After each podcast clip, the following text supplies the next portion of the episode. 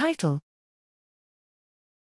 Preserved Stimulus Representations in Frontal Cortex as a Potential Neural Mechanism for Flexible Control in Working Memory.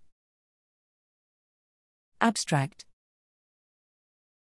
The nature and functions of stimulus-specific representations in different cortical regions have remained debatable in working memory research.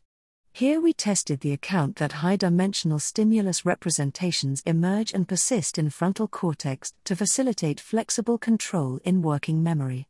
During functional magnetic resonance imaging, human participants flexibly switched between memorizing an orientation, maintenance, and categorizing an orientation following different learned rules, control, on a trial-by-trial basis.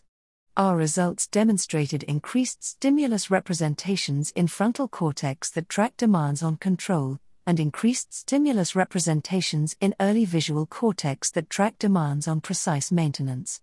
Simulations from two-module recurrent neural network models replicated human neural patterns when stimulus information was preserved for readout at the output stage.